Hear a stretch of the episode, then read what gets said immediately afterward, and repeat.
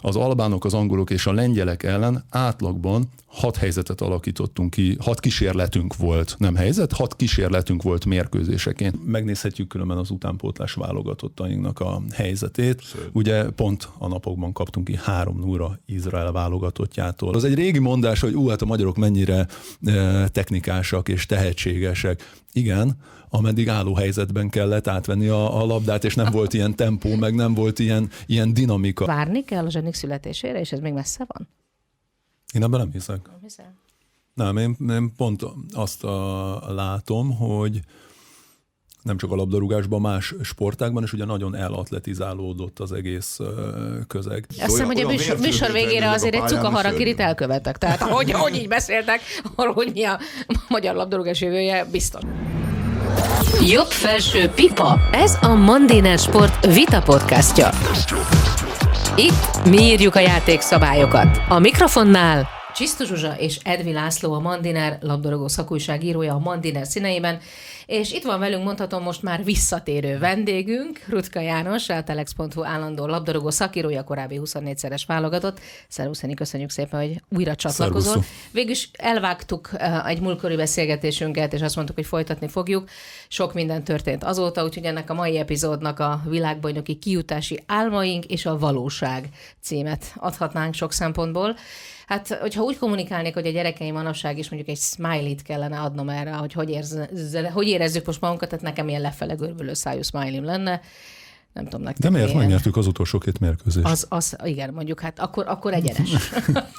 akkor egyenes. Hát azért az a negyedik hely azért ez nem hangzik jól. Nem, annyira. Ez nem hangzik jól. Hát annak tükrében nem, hogy harmadik kalapból sorsoltak, és mindenki arra számított, Meg... hogy meg annak tükrében, hogy végül is uh, nyertünk. Lengyelországban pontot szereztünk, Angliában uh, pontot szereztünk a lengyelektől hazai pályán, szóval ennek fényében én, én szoború vagyok.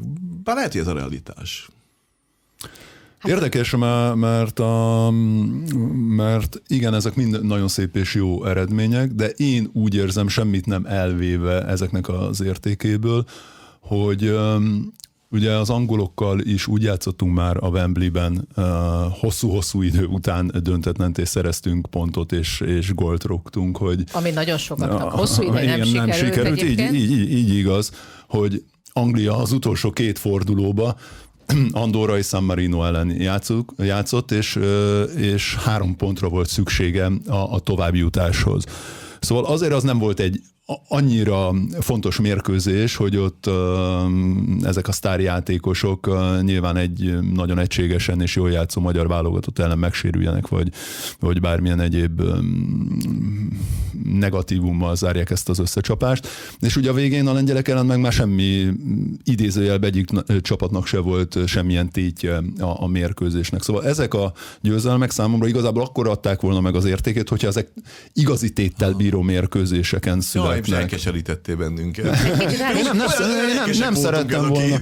Én nem, én nem szerettem már szerintem győzni, ilyen csapatok ellen tisztesen helytállni, mint beszéltnénk az Európa-bajnokság mérkőzéseiről is ott is ugye most ha az eredményeket nézzük meg a pontokat, hát két pontot szereztünk. Nagyon sokan onnan közelítik meg, hogy hát miről beszélünk, hát két pont. De ugyanakkor nyilván szakmailag a magyar labdarúgás és a válogatott jelenlegi helyzetét nézve ezek az eredmények, és ahogy ott játszott a csapat, szerintem az igenis egy pozitív érzés volt, és, hát és, és egy nagyon jó történet. Valószínűleg ez volt az, ami egy kicsit nagyon sokaknak ugye megadta azt az alaphangot, hogy elhitték, hogy bármire képes lehet ez a válogatott, de persze szeretném egy kicsit, hogyha elemzés szinten is majd belemennénk ebbe. Voltak egyébként olyan hangok, és ezt én már kifejezetten provokációnak érzem, aki azt mondta, hogy jó, hát ez a lengyel-magyar meccs, ez már, ez már le volt előre vajazva, és hogy itt a, nem véletlenül nem lépett Lewandowski a pályára, mert hogy nem volt igazán úgyse nekik az ő szempontjukból jelentősége, és a lengyel-magyar barátság keretében hagyták, hogy egy kicsit ezt én nem tudom elképzelni, ezt ö, nem tudom, tehát ö, bocsánat, te ott te ismered ezt, ebből a világból jössz elő, fordulhat bármi ilyesmi, én ezt kikérem magamnak annak idején volt olyan tornász, aki azt mondta, hogy ú, hát én nagyon jó vagyok a zsuzsával, akkor most inkább belebotlok egy gyakorlatba, és, és engedem, mert hogy nekem már úgyis édes nem, mindegy. Nem volt ilyen, mondjuk azért olyan volt, amely eredményről pontozó bírók azért döntöttek. Tehát hát nyilván az, hogy a pont, mondjuk az egy... szeretjük a labdarúgást, mert ott a gólok száma dönt. Igen, azért az a objektivitástól egy picit eltér nyilván a pontozó bírók. Én is ezt gondolom, de, de, de voltak ilyet... ilyen savanyú vélemények, ezt konkrétan hallottam, sőt, mint hallottam olyan lapszemlét, pont a mérkőzés másnapján az ATV reggeli lapszemléjében, amikor, amikor ez volt a konklúzió. Hát, hát ez a mérkőzés, ez már. Mindenki tudta előre, hogy ez zsebben Hát erre szoktuk mondani, nem, hogy kell a kattintás, de hogy, de hogy, a, a, igen, de hogy a valóságtól az ez nagyon messze van. Hogyha megnézzünk egyéb mérkőzéseket is itt az utolsó játéknapokon, akkor um, ugye nagyon sokan feltételezték azt is, hogy több tovább jutó ö, csapat volt már, akár a franciák, a belgák az utolsó fordulóban, de nyugodtan ide sorolhatjuk mondjuk a hollandokat is, akik ugye a legerősebbek voltak az ő a saját csoportjukban, és egy pont kellett nekik a, a továbbjutáshoz, mert annyira jó volt a, a gólarányuk, és mindenki azt mondja, ú, hát biztos ezek is majd tartalékos csapat találnak fel, és akkor majd az utolsó fordulóban segítik a, az aktuális ellenfelet, és hogy látod, ilyen nincsen. Szóval még ha ők is, még ha netalántán egy-két játékost pihentetnek, egyrészt nagyon erősek akkor is, és a, és a futballban nincsen ilyen egy nem hogy egy válogatott, egy, egy, egy klubmérkőzés, sehol nincs ilyen, hogy valakinek átadod a, azért, mert jóba vagy velük, vagy, vagy sem. Láthattuk azt, hogy a, és nyilván Laci erről talán többet is tud mesélni, hogy a német csapatok a jelenlegi hatalmas terhelés mellett Covid helyzetben mennyire komolyan veszik a, az esetleges sérülések lehetőségét, ahogy eldől egy válogatottnak a dolga, azonnal kérik azt, hogy a játékos ne lépjen pályára, a magyar játékosokat el sem engedték minimális sérüléssel. Elég, hát, ugye, elég, ha csak a gulács, elég, ha csak Gulácsiről beszélünk, akiről már ugye tegnap megjelent, hogy, hogy a hétvégén játszani Ezt azért én fog a csapatában. volna már, amikor nem Most engedték el, és voltak Szoboszla is. Igen, és hogy Lewandowski is ugye, ugyanez, hogy szóltak a Bayern-től, hogy nem, hát nyilván mit tud csinálni. A szövetségkapitánynak azért kell tartani igen. szerintem a jó kapcsolatot ezekkel a csapatokkal. De valamit, bocsánat, ne felejtsünk el, a lengyelek számára volt tétje ennek a mérkőzésnek. Abszolút. Tehát innen ja, azoknak, innen üzenném azoknak, akik rossz indulattal azt mondták, hogy Vegli Polák, Dvabaratánk és mi győzünk, hogy a lengyeleknek komoly tétje volt ennek a meccsnek, mert a pócselejtezők így kellemetlenebb helyzetbe így kerültek. Tehát a lengyeleknek kellett volna a győzelem, nekünk egyáltalán nem kell. Tehát, tehát akik tényleg ezt a győzelmet degradálják, azoknak azt mondom, hogy, hogy nekik kellett inkább a pont. Másik dolog, nem tudom megmagyarázni, hogy Lewandowski miért nem játszott, valószínűleg a Bayernnek volt a kérése. Igen, most, de, igen, de ez megint egy kérdés, és mi ebből készítettünk pont éppen a Mondéret heti labban egy összeállítást, ugye a hiányzók száma, és valóban néhány volt, volt olyan pillanat, amikor az ember azt érezte pont, talán éppen Gulácsirán, hogy kivédi egy bajnoki mérkőzésen tényleg az ellenfél szemét, bemegy az öltözőbe, majd bejelentik, hogy a válogatott rendelkezésére már nem tud állni.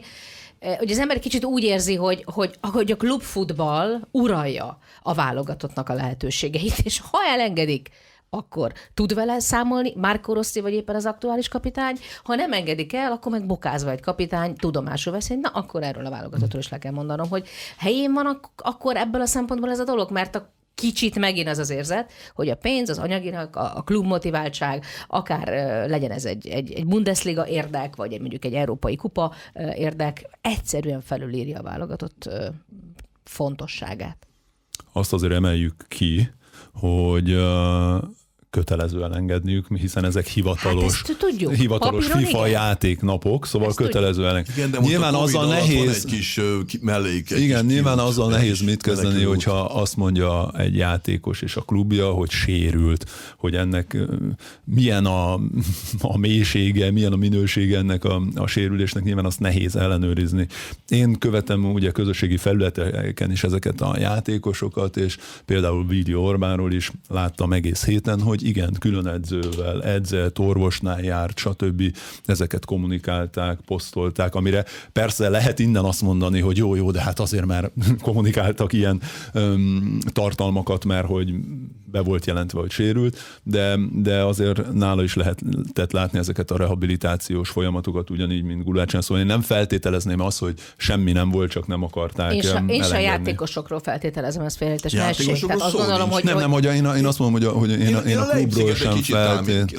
Egy kicsit támadnám azért. Igen. Tehát ugye hazarendelték korábban ugye a Gulácsit a, a októberi selejtezők során, ugye most... Hát most is Szoboszlait. Most ugye. a Szoboszlait rendelték haza. Igen, a Leipzignél érzek egy kis gondot. Tehát én azt hiszem, hogyha az MLS vezérkarában lennék, lehet, hogy egy telefon megengednék a Leipzig irányába, hogy azért Szerintem nagyon, komolyan. nagyon szoros a, a, kapcsolat, és uh, nyilván három játékos érkezik a magyar válogatottba a Lipcsétől, kulcsemberek és, és ez az, ami mondjuk nekünk nagyon fájó, hogy ugye van öt top 5 bajnokságból érkező játékosunk, nyilván a Lipcsétől jön egy ilyen kedves kérés, hogy te mi lenne, ha már pihentetnétek Lengyelország ellen Szoboszlait, mert már idézőjelben nincsen tétje ennek a mérkőzésnek, akkor, akkor, akkor a jó kapcsolat véget, ezt, ezt valószínűleg már Rossi meg fogja tenni. A lengyeleknél ez, teljesen ez más, mert náluk van 16 top 5 szóval náluk az, hogy most 6 helyet változtattak például Albáni, az Albán kezdőcsapathoz mérten, amikor Albániával játszottak, hiszen akkor komplet csapattal játszottak. Nyilván ez náluk belefér, mert ugyanúgy uh, ott vannak azok, akik top bajnokságban játszanak. Azért nálunk ez sokkal nagyobb érveszteség. Hát ők azért Lewandowski függők, ezt látjuk hétről hétre, tehát láttuk a, a Puskás arénában is. Hát milyen jó lett, hogyha ott nincs Lewandowski, akkor ugye úgy három ponttal kezdtük volna a sor sorozatot, akkor Igen, nyilván lett van Lewandowski Varsóba, nyilván, tehát nincs értelme erről beszélgetni, de azért Lewandowski nagyon kimagasztik, és nem csak a lengyel válogatottból, hanem jelenleg a világ teljes labdarúgásából kiemelkedik. Minden szempontból így van ez, és hogyha most végigveszünk tulajdonképpen ezeket a vb selejtezőket, mert Laci azt mondja, ha ott nincs Lewandowski, három ponttal kezdünk, a tavasz jobban alakul, aztán ugye volt egy emelkedő hangulat az Európa bajnoki szereplés miatt, Mondhatjuk nyugodtan, hogy azért a, az álmaink, amelyek persze szerintem akkor sem voltak teljesen reálisak, hiszen maga Márko Rossi nyilatkozta nekem még bőven az Európa-bajnokság előtt, hogy ha a vb selejtezőket nézzük, akkor igazából nincs realitás a kijutásnak. Mondta ezt egyébként, az akkor még szerintem sokkal pozitívabb hangulatban ö, a csapatot irányító Márko Rossi, és már akkor is ezt mondta egyszerűen tiszta matematika alapján. Szóval itt Albánia ö, volt tulajdonképpen az áptojás ebben a csoportban nálunk, az albánok elleni kettő vereség? Nem hiszem. Ha valaki reálisan közelítette volna meg már a világbajnokság selejtező sorozata előtt az esélyeinket, Hozzáteszem, hogy ahogy Márko Rossi akkor még azért pozitívabban látta a lehetőségeinket, a, nyilván annak tükrében, hogy azért a tavalyi év nagyon jól sikerült a, a magyar válogatottnak, akkor azt azért látni kellett, hogy, hogy 13 csapat jut ki Európából. Csökkent azoknak a csapatoknak a száma, akik elérhetik ezt a világeseményt innentől kezdve, ha most tényleg elvinnénk egy picit a számok oldalára, akkor Európából ez a 13 csapat azt jelenti, hogy jelen pillanatban a 43. helyezetnek a világranglistán nagyon minimális az esélye eh, kijutni. Bocs, zárójelben 25. Európában a magyar válogatott. Tehát, igen, igen. Ráadásul... Ha, ha csak igen, a igen, igen. Hogyha egy picit leszűkítjük, akkor zárva. ez abszolút. És igen. az EB-re a 23. helyen jutottunk igen, ki. Igen, igen és, és ugye az elmúlt idő időszakban. Laci, ahogy hallottam, ugye összeírta nagyon hosszan visszamenőleg ugye időben, hogy hogy végeztünk. Én az elmúlt 11-12 évnek néztem meg, kivétel nélkül mindig harmadik, negyedik helyen végeztünk a csoportban. Az, hogy az Európa bajnokságon, ez azt jelenti, hogy harmadik és negyedik helyről is sikerült még valami csoda folytán kijutnunk a kontinens Erre azt írtad, hogy a kis csoportosok bevették a játékba, ott egy picit azért meg. De, de hogy jó, jó nyilván, nyilván ezek ilyen, ilyen újságírói érzékeltetések, de ezzel azt akartam érzékeltetni, hogy ugye kinyitották egy kicsit nagyobb ö, körnek is a, azt a lehetőséget, a hogy eljussanak a játékteret, hogy eljussanak az Európa bajnokságra. De a világbajnokságra ez nincsen meg, és, és azt elhinni, hogy egy Angliát meg tudunk előzni egy hosszú selejtező sorozat, mert persze, egy, egy mérkőzésen nagyon jól kijön a lépés játszunk egy döntetlen, de az, hogy tíz mérkőzésen keresztül mi olyan teljesítmény nyújtsunk világsztárok ellen, és most azért mondom, hogy világsztárok ellen, mert nyilván nekik minden mérkőzésre rendelkezésre állnak, nálunk mindig sakkozni kell, meg imádkozni, hogy ú, hát Szalai az egyetlen csatárunk, nehogy megsérüljön, ú, mi van Szoboszlaival, ú, mi van Gulácsival, Orbán, mert ha ők kidőlnek, akkor, akkor vége van a történetünknek. És hogy továbbvíve ugye a gondolatot, a lengyeleknél is megvannak ezek a minőségű játékosok, akiket ők tudnak pótolni. Hiába ornehezek, és, és ugye Lewandowski-ton sok minden függ, és rajta sok minden múlik és, a, és az albánoknak is van 11 olyan játékosuk, 12 olyan játékosuk, akik több bajnokságban játszanak. Szóval innen és megközelítve... mondjak, ugye pont, pont az a, az a Fradi Súzóni keres, keserítette meg igazán válogatott szinten az életünket, aki jelen pillanatban a magyar klubfutballnak tulajdonképpen Jó, és az, az albánokat mindenki számú. úgy kezelte, nem? Elindultunk, senki nem is beszélt a albánokról. Hát az, az mi? Hát az, az két sima győzelem. Igen, igen, és végül is egyébként Uzuniról csak annyit, hogy azért Uzoni azért nem Lewandowski, tehát azért maradjunk ennyiben. Világos, de, de, de de, de hogy jelen pillanatban a Fradi oldalán mégiscsak még az, az első számú játékos. Ez egy tükörsima csoport volt. Tehát azért érdekes a történet, hogy Albánia a mögötte végző három csapatot oda-vissza verte. Tehát onnan szerezte Albánia 18 pontot, miközben felfele nem tudott pontot szerezni. Tehát Lengyelországtól, illetve Angliától nem tudott pontot szerezni. Na most nem tudom, és most feltenném ezt a kérdést neked. Sokat beszélgettünk minden különböző körökben az elmúlt hónapok során, hogy lehet, hogy a rossz érának az a, az újdonsága az elmúlt évtizedekkel összehasonlítva, ha már itt elkotyogtat, hogy itt utána néztem az elmúlt évtizedeknek az utolsó világbajnoki kiutásunk. előtte. Utóbbi világbajnoksági kiutásunk óta utána néztem, hogy hogy, hogy teljesített a magyar válogatott. Te is mondtad, hogy ugye második, illetve a harmadik, negyedik helyen végeztünk. Többnyire egyszer voltunk másodikok, egyszer hatodikak. De kiegyzeteltem, hogy mikor voltak olyanok, amikor nagyon kellemetlen meglepetést szerzett a csapat. Volt ugye a 90-es VB selejtező, amikor kétszer játszottunk döntetlent Máltával. Utána volt a 94-es selejtező sorozat, ott kétszer kikaptunk Izlandtól. Utána a 2002-es sorozatban kikaptunk Grúziától, akkor még így hívták azt az országot. Tehát ilyen kellemetlen dolgok voltak, de még 2018-ban is ugye vereséget szenvedtünk Andorrától. Na most sokan azt mondtuk az elmúlt időszakban, hogy a Rossi érának az a legnagyobb hozadéka és pozitívuma, hogy eljutottunk odáig, hogy az alattunk lévő csapatokat most már magabiztosan verjük. Na most ez egy darabig igaz volt, mert San Marinót magabiztosan vertük, Andorát már nem olyan magabiztosan, mert rezgett a léc hazai pályán, de ezek nem jutottunk el odáig, hogy most egy albán csapatot most már magabiztosan verjünk, vagy legalább egyáltalán verjünk egy albán. Tehát még mindig nem tartunk ott? Az a baj, hogy uh, nyilván ez, ez, ez, ez egy pozitívum különben, hogy valóban egy San Marino, Andorrát, a kisebb, igen, a kisebb csapatokat ki, magabiztosan verjük, és én még a kettő egy ellenére az hazai Andorra elleni mérkőzés. Az, az hogy, hogy a végén mindenki izgul, de ha a mérkőzés egészét nézzük, azért sokkal jobb volt a magyar válogatott. Um, az albánok, ugye az az érdekesség, hogy 20 hely van jelen pillanatban is a két csapat között a, a világranglistán, és hogy mondom, mindenki úgy kezelte, hogy hát az albánokról tulajdonképpen beszélnünk nem kell, holott az elmúlt időszakban, például tavalyi évben is az albánok nagyon jó teljesítmény nyújtottak, szóval ők egy felfele ívelő pályán voltak végig. És ha megnézzük azokat a mérkőzéseket, amiket alacsonyabb csapatok ellen játszunk, ott, ott észrevehető, hogy uraljuk a mérkőzés, labdabirtoklás van, nyilván tudunk helyzetet kialakítani, és ezekből aztán születik annyi gól, amennyi. A jobb csapatokat, akik nálunk előrébb állnak a világranglistán, ott nagyon átadjuk a kezdeményezést, ez is a Rossi csapatnak a sajátja, átállt háromvédős rendszerre. beszélünk. Igen, és nagyon fegyelmezetten megpróbáljuk elrontani a nálunk esélyesebbeknek a, a, a játékát.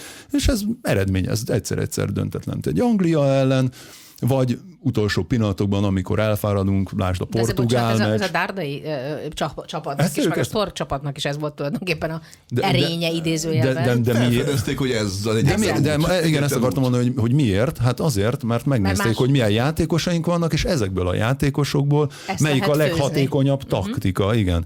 És hogy valóban Márko Rossi konyhája sem, ugye szoktunk példálozni, milyen jó olasz ételeket lehetne fő, főzögetni, de hogy az alapanyag jelen pillanatban erre predestinálja ezt a, ezt a, a, a csapatot.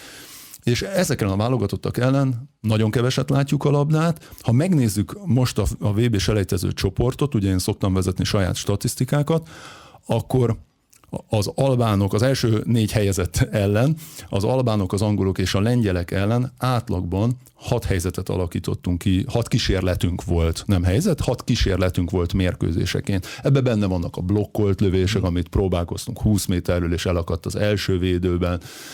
Benne vannak azok, ami esetleg eljutott a kapuig, és benne vannak azok, amelyek össze-vissza elhagyták a játékteret, de legalább próbálkoztunk. Ez a hat kísérlet nemzetközi szinten ez mérhetetlenül kevés. Ha most azt mondjuk, hogy San Marino négyet, négy kísérlet van mérkőzésenként, akkor van összehasonlítási alapunk. Ebből a, a hat kísérletből ezen csapatok ellen kettő átlagban mérkőzésenként kettő találta el a kaput. Azt kell elképzelni, hogy hogy akkor mérkőzésenként egy Anglia, egy Lengyelország, egy Albánia ellen a kapusoknak, az ellenfél kapusainak kétszer kellett játékba avatkozni.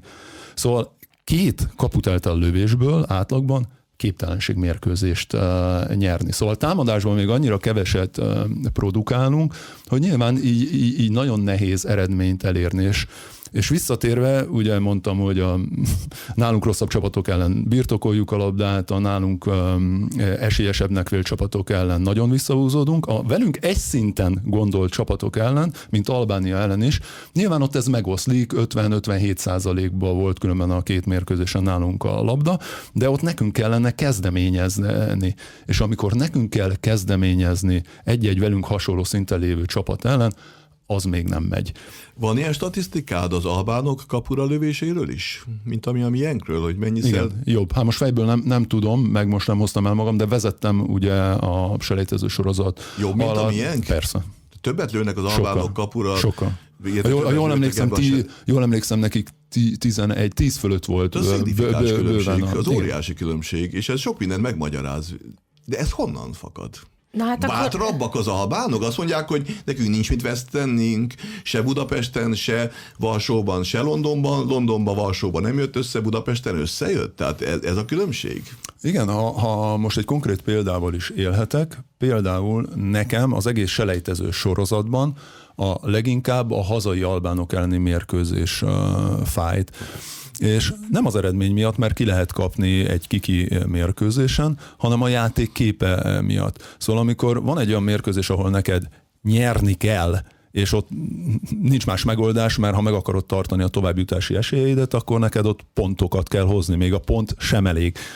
De én ezt kérdeztem, és, hogy, hogy nem az albánok voltak a gombóc, ami a torkunkon akart. És ez a mérkőzést visszaállsz, és csak hat helyzet, hat kísérletig jutsz, és nem tudsz veszélyesként lenni, és nem az van, hogy ráerőlteted az akaratodat az ellenfeledre, az, az, nekem, az nekem kevés, mert ki ellen kell kockáztatni, hogyha nem éppen Albánia ellen hazai pályán, amikor már nincs más megoldásod. Ez kapitány felelőssége, taktika felelőssége szerinted, vagy, vagy pedig a játékosok nem tudták képessége. azt a taktikát úgy pályára tenni, ahogy, ahogy el, megálmodt a szövetségi kapitány? Egyébként ma rossz erre többször utalt, hogyha nem azt csinálják a pályán, amit ők ér, akkor igen. elég hát nehéz. Pont ez, ez a meccs után nyilatkoztak különben. Igen, igen. Azért nehéz ebben exakt véleményt kialakítani, meg nem is szeretek ugye szövetségi kapitányi fejjel gondolkozni, meg nem is tudok nyilván, mert hogy a stáb az, aki látja a játékosok állapotát, látja őket edzéseken, látja a számokat, amit esetlegesen méregetnek ugye a foglalkozások alatt. Ő az, aki meg tudja ítélni, hogy az adott pillanatban ki tud pályára küldeni, ki van olyan állapotban, ki hogy érkezik meg a klubcsapatától, és nyilván ennek tükrében állít össze egy, egy csapatot. De Albánia ellen szerintem mindezek ellenére szövetségi kapitány oldalról is lehetett volna egy bátrabb hozzáállást tanúsítani. Ha megnézzük azt, ugye egész évben nem tértünk el ettől a három védős rendszertől. Persze volt olyan, hogy három védővel, öt középpályással és két csatárral játszottunk. Most a két csatár, hogy most kicsit előrébb van, vagy vissza, vagy egymás mellett az... Hát, most, az most San Marino ellen volt egy kicsit. Igen, itt, itt a végén váltottunk. Igen, ugye az utolsó régi idők négy mérkőzésen váltottunk erre a 3-4-2-1-re, amikor már két támadóbb szellemi középpályás is szerepet kapott a, a csapatban, Salai és Szoboszlai személy személyében legtöbbször.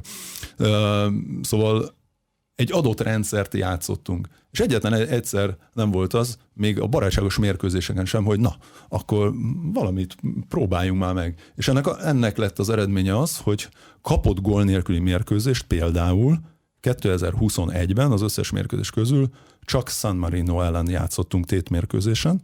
Világ leggyengébb. És, azt mondjuk, és, és ugye azt, azt mondjuk, hogy, hogy jól védekeztünk. Mindenkibe ez van meg, és hogy védekezni már tudunk.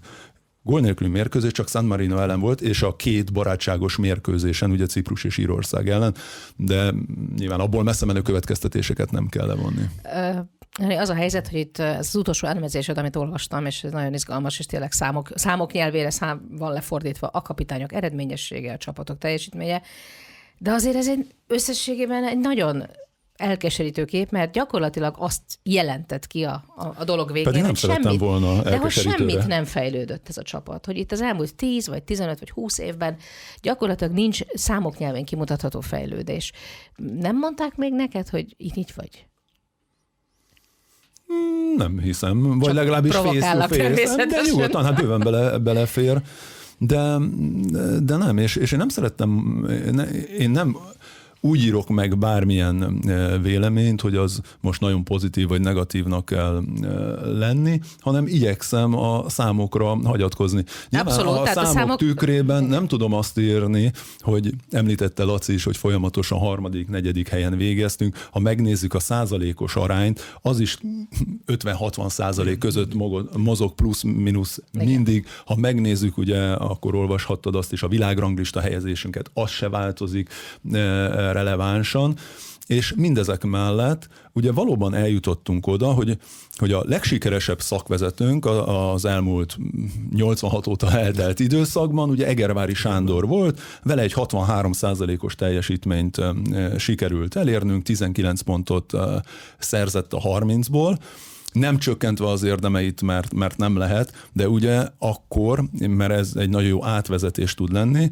volt egy Bogdán, aki a Boltonban játszott, volt egy Zsuzsák, aki a PSV-be, Anzsiba játszott ebbe az időszakba, Gera Fulhambe játszott, a West Bromwich-ba játszott, Hajnal Dortmundba, Stuttgartba, és akkor lehetne sorolni még Halmosit, aki a Hull City-be, Buzsákit, aki ugyancsak Angliába, Király Gabi, Szalai Kádár, szóval olyan játékosok voltak zömében, hogy fel tudok sorolni egyből egy komplet kezdőcsapatot, akik meghatározó csapatokban játszottak folyamatosan. És hogy ezt miért mondom? Mert hogy mostanra Márko Rossi rendelkezésére öt olyan játékos áll, aki jegyzett csapatban játszik. És azért ez nagyon-nagyon meghatározó, hogyha És ha abból azt mondjuk, kettő vagy három hiányzik éppen, amely többször előfordult. Igen, ugye, vagy véletlenül sérülés, eltétás, bármi van, akkor nagyon-nagyon nehéz folyamatosan jó teljesítményt Akkor csak az produkálni. érzetünk az, hogy egyébként hú, most már hány Bundesliga játékosa van a magyar válogatottnak, hogy akkor egy Szalai Attila azért meghatározó játékos éppen most készül Angliába, akkor ez csak az érzetünk? Azért ez egy külön műsort megérne, hogy most készül a Angliába. Várunk legközelebb is. mert, mert, mert, mert, mert ez az egyik kedvenc témám így az elmúlt időszakból, hogy hogy tud bekerülni a rendszerbe egy ilyen hír, aminek valljuk be őszintén nem sok alapja van, és mindenki erről beszél, hogy Angliába készül. Na, akkor mondd, miért? Szalai nem megy Angliába?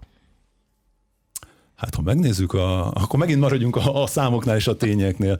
A Chelsea-nek jelen pillanatban van hat belső védője, két fiatal, akivel most újítottak szerződést, mellette egy Dán, nyugodtan nevezhetjük a nagyon jó védőnek, akár már világsztárnak is Christiansen a, a maga posztján. Van egy Rüdiger, egy német válogatott, aki ugyancsak a világsztár. Angliában nagyon sokan most a világ legjobb védőjének tartják a statisztikái alapján.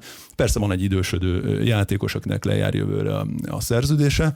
Mindezen túl eladták Kurt Zumát a West Hamnek, ugye most az átigazolási időszakban 35 millióért.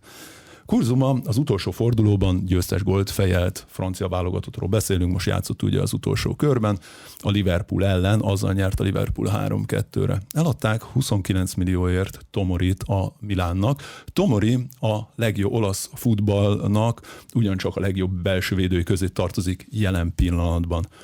Ezen túl van egy Ampadu nevű Velszi sokszoros válogatott, 22 éves fiatalember, aki kölcsönben van jelen pillanatban a Veneziánál. Ha valaki ezeket a tényeket így átgondolja... Akkor összefoglalhatom, hogy hova hiányzik ide Szalai Attila? Egyrészt, hogy hova hiányzik, meg ha eladok egy 35 millióért egy kurzumát, eladok 29 millióért egy Tomorit, akkor van, aki azt feltételezi, hogy két ilyen minőség, ilyen játékos helyet, akiket nem akarom megbántani Szalait, de nem lehet még vele összehasonlítani, megveszük Szalait, 120 millióról beszéltek? Hát szóval, szóval valaki ebbe belegondol, hogy ez, ez logikailag követhető, de, és, és nyilván jó, tehát ne, akkor neki, fake news? Itt kijelenthetjük, hogy ez egy nyilván, vaskos fake news? Nyilván Abszolút. szerepet játszott ebben az, hogy a Chelsea-nek magyar edzője van Lőv Zsolt személyében. Tehát nem nyilvánvalóan nem került volna Mi nem kérdezzük meg Lőv Zsoltot? Hát ebből nyilván tudna, nem tudna a dologról valamit. körbe a szalai, hogyha nincs ott a Lőv Zsolt a Chelsea-nél valószínűleg. Én ezt értem, de szeretnék a, az információ forrására is tenni egy apró utalást török lapértesülések szerint. Aha, jó, tehát akkor körül ennyire vegyük ezt komolyan.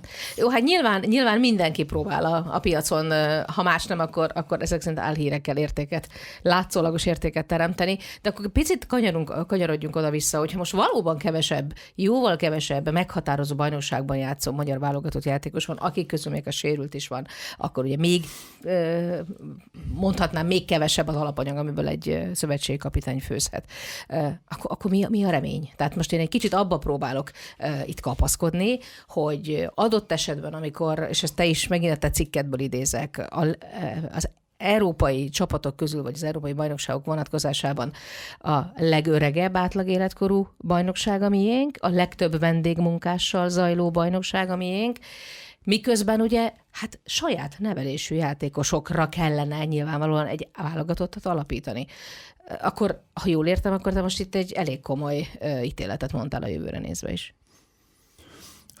Én inkább úgy fogalmaznék, hogy nem feltétlen látom még azt a fényt az alagút végén, ami feljogosítaná a magyar futballt arra, hogy folyamatosan álmodozunk Európa-bajnokságról és világbajnoki részvételről.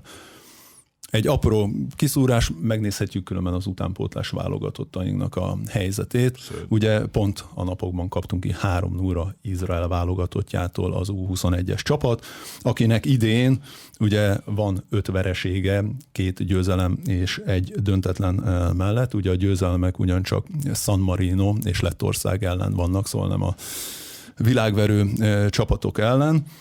A... Tehát mondhatni nem kopogtat az utánpótlásban sem hát egy olyan generáció, amelyik le hogy a hazai cserélni. rendezésű eseményt, az U21-est, ott is szánalmasan teljesítettünk két komolyabb ország, Németország és Hollandia ellen. Hmm. Tehát szörnyű volt nézni a csapatot, és ráadásul még a mentalitások is rossz. Tehát olyan szintű játékot produkálnak, tehát Azt hiszem, hogy a műsor, műsor végére azért egy cukaharakirit elkövetek. Tehát hogy, hogy így beszéltek, arról, hogy mi a magyar labdarúgás jövője, biztos, hogy én itt tényleg egy ilyen... Sötét a képet festett. Igen, nem különben ezzel, ezzel hangulatba a... kerülök. De hogy is, de, hogy. de különben ezzel a példával én csak arra a logikátlan tényre szerettem volna felhívni egy picit a, a figyelmet, hogy a magyar bajnokságban, ugye, hogy a legöregebb a átlag, átlag életkor szerint, igen, a magyar bajnokság a környező bajnokságokhoz mérten, és a legtöbb légiós szerepel itt. Ugye ez számomra azt jelenti, hogy azokra, arra nagyon kevés helyre, ahova mi nevelni szeretnénk, és lehetőséget szeretnénk adni az akadémiáról kikerülő játékosoknak, Ahol most vonatkoztassunk el attól, hogy most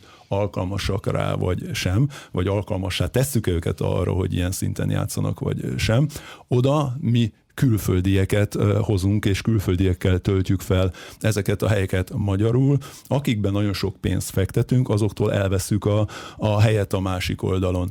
Így nyilván nagyon nehéz Ennek várni alapján... azt, hogy folyamatosan jöjjenek ki fiatalok, folyamatosan legyen utánpótlása már Rosszinak, akire azt mondjuk, hogy jó, hát akkor, akkor most már nem sokára kijuthatunk valahova. Aki egyébként hogy folyamatosan a csapatával, ezt elmondta szintén egy beszélgetésben, állandóan monitorozza a mérkőzéseket. Tehát ugye amikor éppen bajnoki forduló van, akkor minden egyes játékost a saját nem. csapata monitoroz hát... és ellenőrzés statisztikát vezet. Tehát amiből lehet, nyilván megpróbálja azokat behozni vagy behívni, hívni, és valóban azt gondolom, hogy az ő ideje alatt került be talán a legtöbb újonca hmm. válogatottba, és lett Hát ez is egy nagy kérdés fajta... különben számomra, hogy ugye nagyon sokat jár magyar mérkőzésre, hogy az NBA egy jelenlegi színvonala alkalmas-e arra, hogy nemzetközi szintű játékost biztosítson Márko Rosszinak.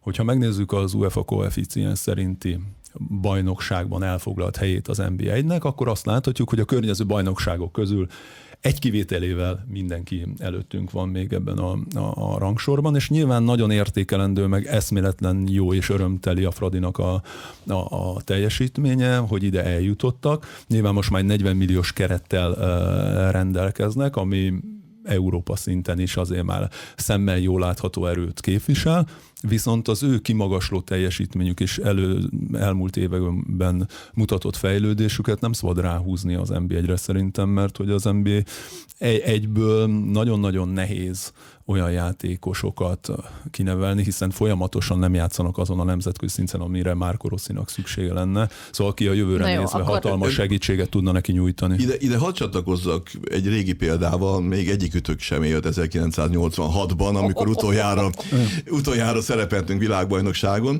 Akkor is azt mondta mindenki, Mezei György maga is, és mindenki azt mondta, hogy az a válogatott, amely ki tudott jutni a VB-re, az, az nem tükrözi az NB1-nek a színvonalát, jócskán magasabban van, mint az akkori NB1-nek a színvonal, pedig ne feledjük el, hogy akkor a videóton például magyar játékosokkal UEFA Kupa döntőt játszott, mégis ez volt a közvélekedés 86-ban, hogy, hogy nem képezi le a válogatottunk az NBA-nek a szintjét.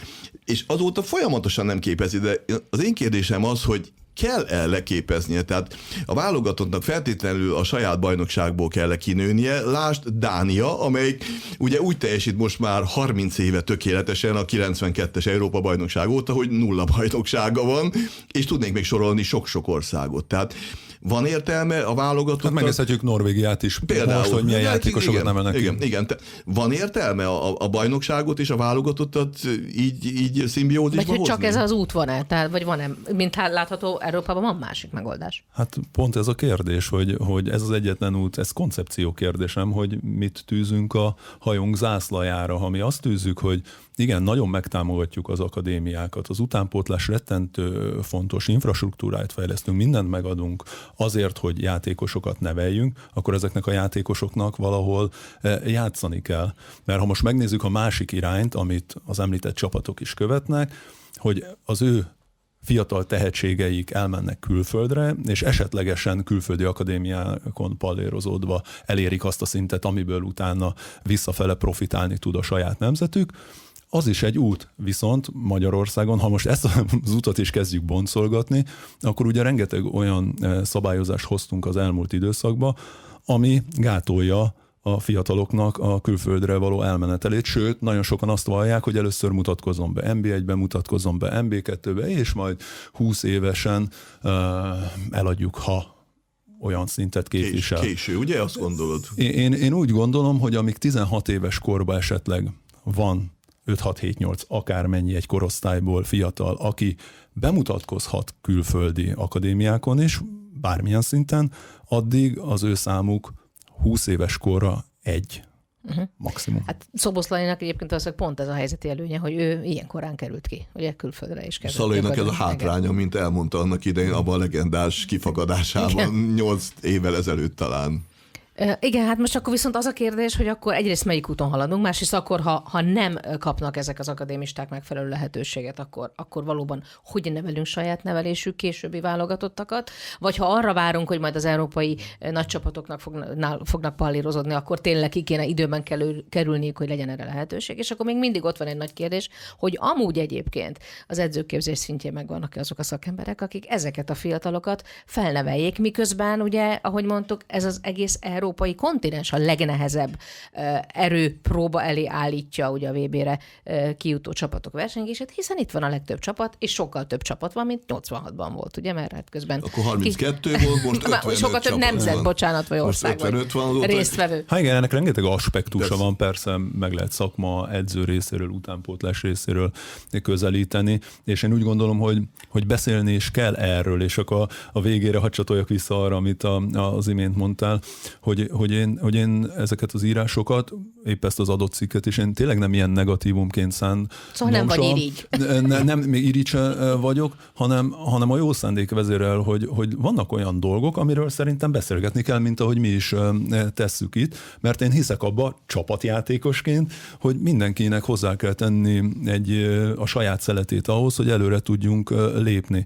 Hogyha ez egy javító szándékú kritikai ész, észrevétel, akkor mondja el azt, mert nyilván, hogyan, mitől lesz jobb ez a, ez a rendszer, hogy állandóan azt mondjuk, hogy ú, hát megvertük a lengyeleket az utolsó forduló, hát ez, ez egy tökéletes év volt, hát mindenki mosolyogjon. A... Hol kéne meghalani egyébként ezeket az észrevételeket? Melyik az a szint, ahol be kellene avatkozni ahhoz, hogy változás legyen? Rendszer szinten. Ez kemény. Ez kemény, mert az át kell alakítani az egész struktúránkat. Én és 86 gondolom, óta mondjuk egyébként, hogy át kell alakítani a struktúrát, és, annak, és az 35 éve volt, 86, az, amióta nem jártunk világbajnokságon. Ez alatt tulajdonképpen az egész magyar labdarúgás felépítményéről beszélünk? Ha rendszer szintről beszélünk? Én úgy gondolom, hogy igen. Jó, hát ez azért elég, elég kemény üzenet minden szempontból. A kérdés az az, hogy ez a folyamat, ha egyszer mondjuk mitett fülekre talán ez, a, ez az üzenet, akkor, akkor véghez vihető-e? Tehát, hogy milyen ez az Mikor vihető véghez, hogyha nem most, amikor Mi, minden adott igen, hozzá. Vé, valóban, tehát ugye most már a keretek úgy tűnik, hogy megvannak, sokkal jobbak, mint valaha. Én hiszek abban egyébként, És ez jó, hogy, hogy jó, ezt akarom mondani, tehát mindig a saját példámmal például hozom, hogy dupla szaltót nagyon nehéz megtanulni, ha nincs szivacsgödör. Ha megteremtik a feltételét, akkor könnyebb megtanulni, akkor elő fogom megtanulni, mint az ellenfeleim. Tehát kell hozzá az infrastruktúra, kell hozzá az, ami, amiben az ember nem botlik el a fűcsomóban, hanem mondjuk olyan a pálya, mint tényleg lehet gyakorolni. De ettől függetlenül függetlenül most akkor meg sem merem azt kérdezni, hogy ha ez mondjuk bekövetkezne.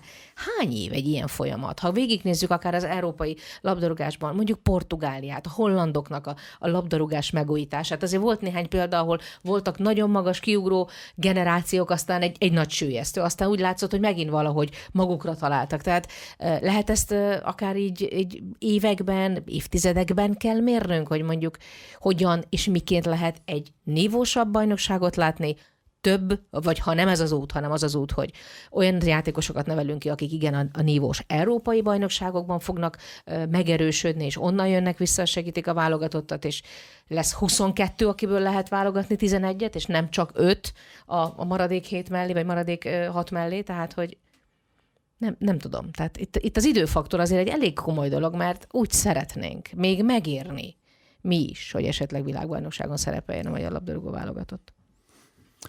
Szerintem ezért érkezhetnek minimálisan kritikusabb vélemények is, mert ha tényleg most koncentrálunk arra az időszakra, a, amióta ugye Csányi Sándorék vezetik a Magyar Labdarúgó Szövetséget 2010-től, akkor annak rendje és módja szerint nagyon jól megcsinálták azt, hogy kialakították a magyar labdarúgás következő tíz évnek a stratégiáját, ugye ezt azóta már született, születtek újabb célkitűzések. És hogy azóta eltelt 12 év, és ha megnézzük szakmailag, és erről szól tulajdonképpen a, az egész műsor, és megnézzük a pontszámokat, megnézzük a számokat, meg minden, akkor arra nagyon nehéz azt mondani, még akkor is, hogyha sokkal többen uh, vannak igazolt játékosok, sikerült egy picit nagyobb tömeget bevonni a labdarúgásba, de, de eredményességében nagyon nehéz azt mondani, hogy, hogy tovább léptünk. És most 12 évről beszélünk. 12 év telt el azóta, és nagyon-nagyon hosszú idő. Most azt megmondani, hogy oké, okay, akkor mostantól van kell még 12 év, ha ezt most így kijelentenénk, akkor, akkor nyilván sokan lefordulnának a, a székről, és, és még jobban elkedvtelenednének a, a, a futballal e, kapcsolatosan. De hogy én valóban azt gondolom, hogy, hogy most minden feltétel adott hozzá, talán a gondolkodást kell egy kicsit még irányba állítani. És ha onnan nézzük a dolgot egyébként, hogy ezért a labdarúgás egy játék, amelyet most ugye egyre inkább vagy még inkább gondolok itt a VAR rendszer és hogy sok minden egyébre, ugye bekényszerítenek egy irányba, amikor, amikor akadémiai, vagy bármilyen más felkészítésben ugye kapusképzés, támadó, védekező, ilyen-olyan pozíciókon lévő specifikus képzés van, akkor vannak olyan vélemények, akik azt mondják, hogy de hát ez egy játék, vagy ott van az adottság az a játékosban is, vagy megszületik az a zseni, aki személyiségében, térlátásában, minden egyébben mondjuk képes képes adott esetben egy klasszikus center pozícióban irányítani egy csapatot, vagy nem, hogy ezt, ezt nem lehet. Egy darabig lehet persze fizikailag fejleszteni egy játékost, meg gyakoroltatni vele a pontrugást, és a többi, és a többi, de hogy, hogy ugye mi, mi még mindig abból indulunk ki, hogy született egy olyan generáció, ahol zsenik voltak, Puskás Ferenc vezérletével, és nyilván mellette ugye volt jó néhány kiváló, őt kiszolgálni képes nagyszerű játékos, de hogy azért a világlabdarúgásában is egyre kevesebb az egyéniség szintű zseni, hanem, hanem olyan fizikailag tökéletes robotok vannak, akik, akik azt nagy számok törvény alapján, sok van belőlük, nagy ország, effektíve kitermelnek egy-egy jó csapatot. Hát, ha innen nézzük, akkor, akkor egyszerűen lehet, hogy várni kell a zsenik születésére, és ez még messze van? Én ebben nem hiszek. Nem hiszem. Nem, én, én pont azt a, látom, hogy nem csak a labdarúgásban, más sportákban is ugye nagyon elatletizálódott az egész közeg. Hogy tök mindegy, hogy ki minek születik, mert megnézzünk egy Cristiano Ronaldo-t, és látjuk azt, vagy bármely jelen pillanatban 35 év fölött lévő beszéltünk Lewandowski-ról. A legjobb játékosok mind 30 év fölött vannak most már.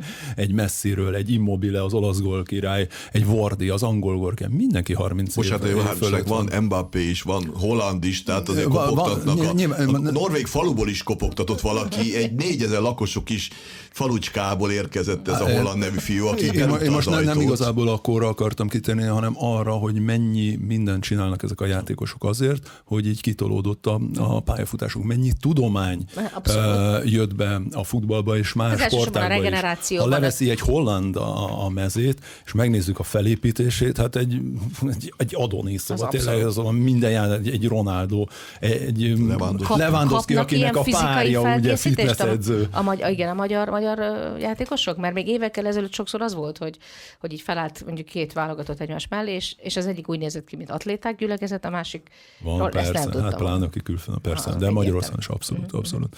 Nem, ebben nincsen különbség. De hogy ezzel, a, ezzel azt akarom mondani, hogy, hogy most már minden tanulható, mm. és minden leginkább fizikálisan fejleszthető, és amikor egyszer régen, nagyon régen beszéltem Shane Tuszoppal, csak hogy behozok egy példát erre, és hogy ő mondta, hogy ő azért szeretne minden sportolóval foglalkozni, mert az ő fejében 80%-ig mindenki sportoló. És az utolsó 20%-nál lehet specifikusan a saját sportán. Szóval mindenkinek szüksége van egy hihetetlen jó állóképességre, tüdőkapacitásra, izomzatra, azokra a fizikális dolgokra, amely által ő eredményeket fog tudni elérni. Tehát az atlétát ki kell és, hozni mindenkiből. És nyilván ezt picit árnyalni kell ezt a képet, de valahol egyet tudok vele érteni. Pláne, hogyha megnézzük ezeket a gladiátorokat most már, akik a futballpályán is rohangálnak. Szóval ez egy régi mondás, hogy ú, hát a magyarok mennyire technikásak és tehetségesek.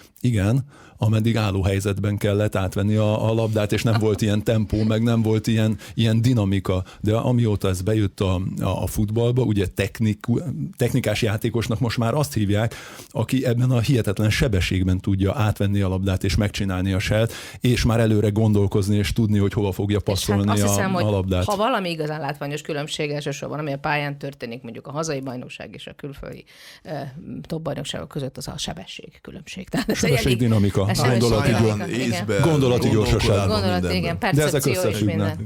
Na jó, hát akkor egy utolsó kérdés. Olvastam, természetesen tudom, hogy mi, mi hangzott el, de mégis, Márko Rossi megy, vagy marad? Szerintem marad. És meddig?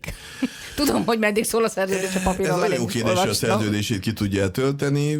Nyilván attól függ, Nagyon hogy kevés külföldi kapitánynak sikerült. Következő Sőt. Európa bajnok is elejtezőkön hogy teljesít. Tehát ha nem tudunk bekerülni a legjobb 24 mezőnyébe, erről a bizonyos 25. helyről, amelyről beszéltünk korábban, akkor nyilvánvalóan menni fog. Ha megint be tudunk kerülni a legjobb 24 közé, amivel nem vagyunk bejebb semmivel sem, mert én mindig azt szoktam mondani, hogy Európában nincs igazából 25, 24 profi bajnokság. Tehát, tehát tehát abban 24-ben nekünk ott a helyünk, kötelező ott lennünk, tehát ha hozza a kötelezőt, akkor ki tudja tölteni szerintem a szerződését, mert a VB selejtezőkön rendre elbukunk, Rosszival és Rossi nélkül is, az Európa bajnokságot pedig most már ebben a 24-es mezőnyben szerintem hoznunk kell. Megy vagy marad? Igen, én is így gondolom, egyetértek a Lacival. Korábban talán azt ír, írtam, hogy, hogy szerintem a legkisebb probléma a kispadon van, és hogy, és hogy ezt továbbra is vallom. Rosszinak az a teljesítmény, hogy jelen pillanatban ugye 39 mérkőzésen 1,59 pont per mérkőzés átlagot hozott, azt szerintem jelen pillanatban magyar válogatott vezetőjeként az egy, az egy szenzációs teljesítmény, akkor is, hogyha idén voltak botlások az ha már Laci ugye 86-tól megnézte az eredménylistát, ha megnézzük 86-tól a szövetségi kapitányokat, akkor Dárdai Pál, aki csak hét mérkőzést töltött a kispadon, és Egervári Sándor után ugye a legsikeresebb szövetségi kapitányunk nincs miről beszélni. 2025-ig szól a szerződése, ha, ha jól tudom.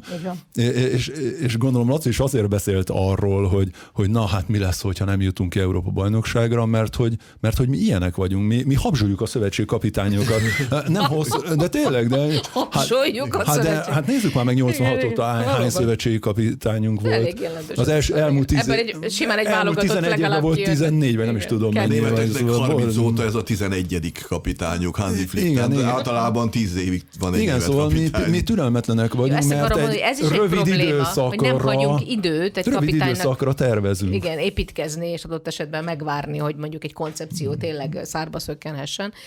Na jó, hát akkor mondhatjuk azt, hogy világbajnokságon, amikor majd a VB mezőnye kibővül, akkor lehet bármikor is esélyünk? De akkor jócskán ki kell bővülnie. Tehát ha Európából csak 17-18 csapat mehet, mert ugye erről Igen. szólnak most a hírek, hogyha bővítik a létszámot, akkor 18 lesz, abban még nem biztos, hogy bele fogunk férni. Ha majd mehet 24-25 oda, azért Isten óvjon egy olyan világbajnokságtól, már én, én a 32-t is soknak tartom, megmondom őszintén, nem hogy 48-at, akkor mehetünk, amikor jócskán megnövelik az Európából utazható csapatoknak a létszámát. Hát, Szerintem a nagy, nagy kérdés, illúzió vagyunk. Igen, igen, meg a nagy kérdés szerintem, hogy ez meddig bővíthető. Most már hát, van, konfer- már most nem van konferencia, így a legyen két évente világbajnokság. Legyen? Eh, legyen? Nyilván, legyen? nyilván itt megállás nélkül. Laci megborzongatta. A megállás nélkül tágítják ezt a kört, és ezért van az, csatoljunk vissza akkor a Lipcsére például, meg a Bayern Münchenre, hogy egy idő után azt fogják mondani a klubcsapatok, hát hogy nem, egyszerűen képtelenség ennyi mérkőzés, nem tudnak regenerálódni a játékosok. És hát Senki nem gondol. őket, napról napra ők fizetik. Hát nyilván, ha, ha megsérül, annak ők látják a legnagyobb kárát. Hát lát, lát Lewandowski sérülése Andorra ellen, gyakorlatilag ezzel bukta el a Bayern München tavasszal a bajnokok Igen. ligáját, mert nem tudott játszani a két Párizs elleni találkozón. Tehát valamilyen szinten érthető a kluboknak ez az óckodás megoldása, mert ők rengeteg pénzt fizetnek ezekért a játékosokért. Meg kellene találni az egyensúlyt a klubok, a nagy klubok, illetve a válogatottak közt, de én tudom a végeredményt, a klubok fognak nyerni. Hát nagy valószínűséggel hát annál is inkább, mert, mert, mert végig is van ők. De én ebben bízom különben, ezért írtam, hogy remélhetőleg a mi sztorink és a világbajnokság története valahol Egyszer... a vég, igen, két egyenes, és valahol a végtelenbe összeér. Az egy kicsit messze van nekem. A végtelen egy kicsit messze van nekem, bízunk belőle, benne, hogy esetleg előbb is összeérhet, de ahogy így hallottam, végül is a, a konklúzió az az, hogy ehhez rendszer szintű változás kell szerinted. Én úgy gondolom, hogy igen, itt nagyobb változásra van szükség. Hát meglátjuk. Nagyon szépen köszönöm Rutka Jánosnak, Edvi Lászlónak. Ez volt most a jobb felső pipa. Itt a Mandiner Sport vita rovata, vita podcastja. Hát vitázni azért vitáztunk, de azt gondolom, hogy nagyon sok dologban egyet kellett, hogy értsünk tekintettel arra, hogy, hogy ez a helyzetkép a számok nyelvén. Köszönöm szépen. Ez volt a jobb felső pipa, a Mandiner Sport vita podcastja. Kövessék műsorainkat a különféle közösségi felületeken, és tartsanak velünk legközelebb is. Viszont hallásra!